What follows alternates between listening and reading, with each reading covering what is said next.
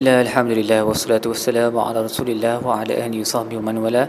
Insya-Allah dalam episod kali ini kita akan membincangkan tadabbur bagi muka surat 461 surah Az-Zumar ayat um, 22 sehingga ayat 31. Baik ayat 22 ni Allah menyebut uh, Allah bertanya secara retorikal adakah dia yang Allah bukakan hatinya kepada Islam dan dia berada di atas cahaya daripada Tuhannya adakah dia lebih baik ataupun orang yang sebaliknya? Um, dan Ibn Ashur berkata perkataan syaraha syaraha bermaksud membuka melapangkan uh, menunjukkan bahawa Islam ni apabila orang terima Islam hatinya terbuka ni lapangkan dengan Islam jiwa itu memang akan rasa lapang sebab ta'lim um, adab akhlak semua benda yang diajar oleh Islam uh, dia akan mendatangkan kegembiraan kepada orang tersebut. Uh, dia akan bergembira kerana uh, hal keadaannya kerana redha Tuhannya.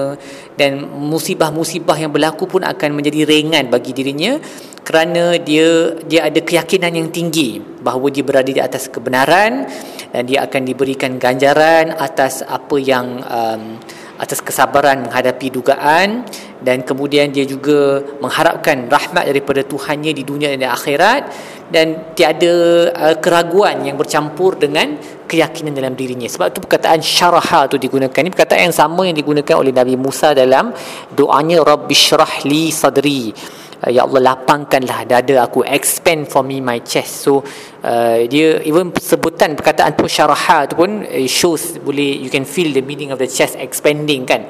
Uh, dilapangkan dadanya tu um, dan kita akan berasa tenang lah ha. dan kemudian Allah berkata selakalah kepada mereka yang hatinya keras daripada mengingati Allah. Dan uh, kita tahu bahawa kerasnya hati adalah antara hukuman yang paling dahsyat lah yang Allah boleh bagi kepada seseorang sebab bila hati dia keras dia memang tak akan terima apa-apa nasihat dah. Billah. kemudian Allah sebut Allahu nazzala ahsanal hadis.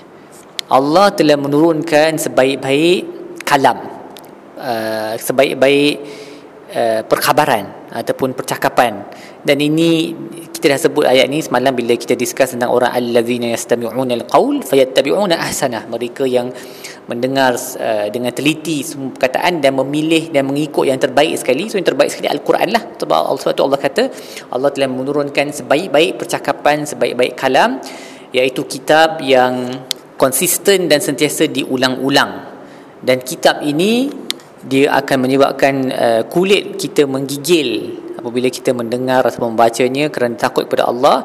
Kemudian selepas itu kulit menjadi lembut dan hati juga menjadi lembut dengan peringatan Allah. Uh, itulah hidayah yang Allah berikan kepada sesiapa yang dia kehendaki.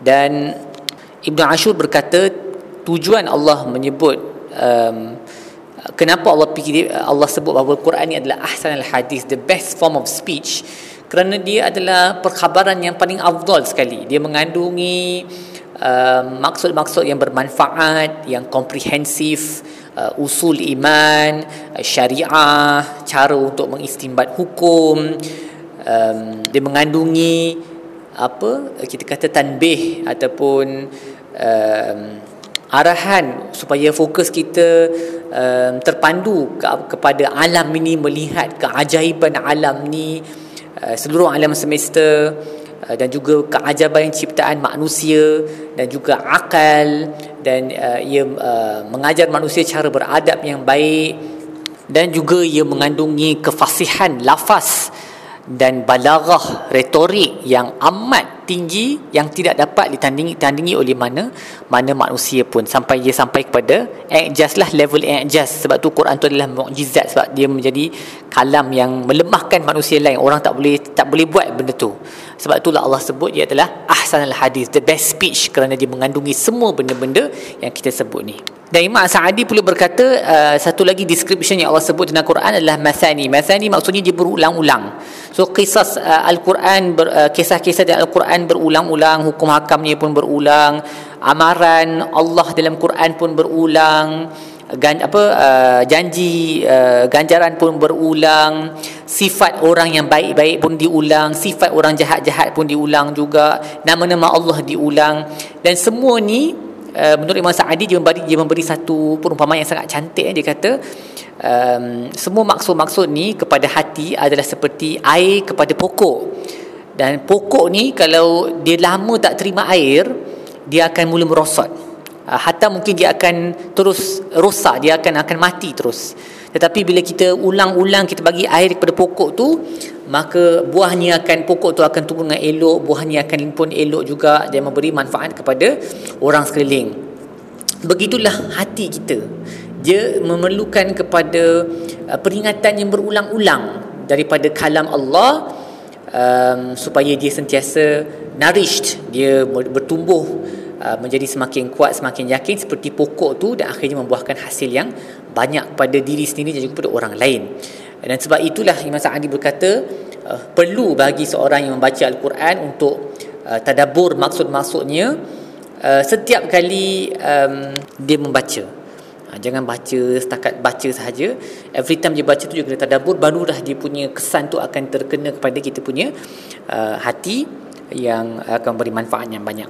Dan description Allah tentang um, bagaimana ha, kulit kita menjadi menggigil pertama kali kita mendengar Al-Quran. So of course benda ni hanya boleh jadi kalau kita faham Al-Quran tu. Kalau kita tak faham Al-Quran tu memang tak rasa apa-apalah sebab kita tak tak faham apa yang Allah cuba sebut dia punya kegerunan uh, amaran yang Allah bagi dan uh, apa cerita tentang azab-azab Quran tak tak rasa benda tu. Tak rasa dia punya awe and wonder of the might of God tu tak rasa sebab tak faham sebab tu kita kena cuba berusaha untuk faham barulah dia akan kulit akan menggigil dan kemudian selepas itu uh, dia akan menjadi lembut dan hati pun akan menjadi lembut kepada uh, peringatan Allah. Jadi awal tu dia takut kerana azab Allah, kerana amanah Allah, takut pada Allah dan kemudian dia menjadi lembut kerana mengharapkan rahmat daripada Allah Taala. Dan selepas itu Allah sebut tentang orang keadaan orang dalam neraka di satu gambaran yang menakutkan uh, bahawa orang dalam neraka ni dia akan cuba menghalang api daripada badan dia dengan muka dia. Sebab tangan dia diikat kita tahu bahawa bila kita berada dalam keadaan yang panas atau if you imagine yourself in a fire selalunya benda pertama yang kita akan cuba halang adalah api tu daripada kena muka kita sebab muka ni bila dia kena kesan dia satu sangat sakit dan dia memberi kesan yang paling teruk sekali. Because it can alter your features kan. Muka boleh berubah sampai orang tak kenal. Kalau kena kat badan tu badan tu is not so important for recognition. Tapi muka tu penting untuk kita orang kenal kita kan. Jadi uh, and our panca indera semua terletak kat muka kan. Jadi kalau api tu kena kat muka memang kita akan hilang penglihatan deria bau deria rasa uh, pendengaran semua akan rosak. Jadi selalunya kalau orang dalam api orang akan halang api tu dengan tangan first of all tapi sebab dalam neraka tangan diikat. Jadi api yang membakar tu orang akan cuba menghalang badan dia daripada bakar dengan muka dia. Aliyahzubillah bayangkan eh anggota yang sepatutnya dia um, lindungi anggota itu yang digunakan untuk menghalang api yang datang daripada semua arah. Aliyahzubillah teruk begitu, dahsyat sekali eh, api api neraka. Semoga Allah selamatkan kita semualah daripada masuk dalam api neraka. Dan adalah hukuman tersebut untuk orang-orang yang zalim dan mendustakan ayat-ayat Allah. Jadi Allah akan memberikan mereka kehinaan di dunia ini dan hari pada hari kiamat azab neraka itu jauh lebih dahsyat. Dan kemudian Allah memberi satu misalan dalam Al-Quran um, tentang adakah seorang lelaki yang dipunyai oleh dua uh, master dua pemilik yang sering bergaduh adakah keadaan lelaki itu lebih bagus ataupun seorang lelaki yang dipunyai oleh seorang sahaja pemilik of course lah lelaki yang dipul, yang di, yang dipunyai oleh seorang pemilik itu keadaan dia lebih lebih elok lebih selamat sebab dia hanya perlu ikut perintah seorang sahaja pemilik. Seorang sahaja master tu. Dia tak payah uh, aku nak ikut yang ni ke aku nak ikut yang tu yang tu ke yang ni. Mereka pun saling bergaduh sampai dia pun rasa resah. Jadi macam tu lah Tuhan tak boleh ada banyak. Tuhan tu kena satu je. Barulah alam ni akan bergerak dengan uh, dengan uh, harmoni dan kita pun takkan confuse nak ikut arahan Tuhan yang mana. Sebab tu alhamdulillah alhamdulillah bal aktsaruhum la ya'lamun. Segala puji bagi Allah tetapi kebanyakan mereka tidak tahu innaka mayyitun wa innahum mayyitun. Kamu akan mati wahai Muhammad dan mereka juga akan mati.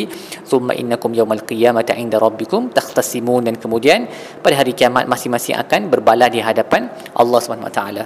Baik setakat itu sahaja tadabbur kita bagi muka surat ini insyaallah kita akan sambung episod-episod lain. Wassallallahu ala sayyidina Muhammad wa ala alihi wasallam. Alhamdulillahirabbil.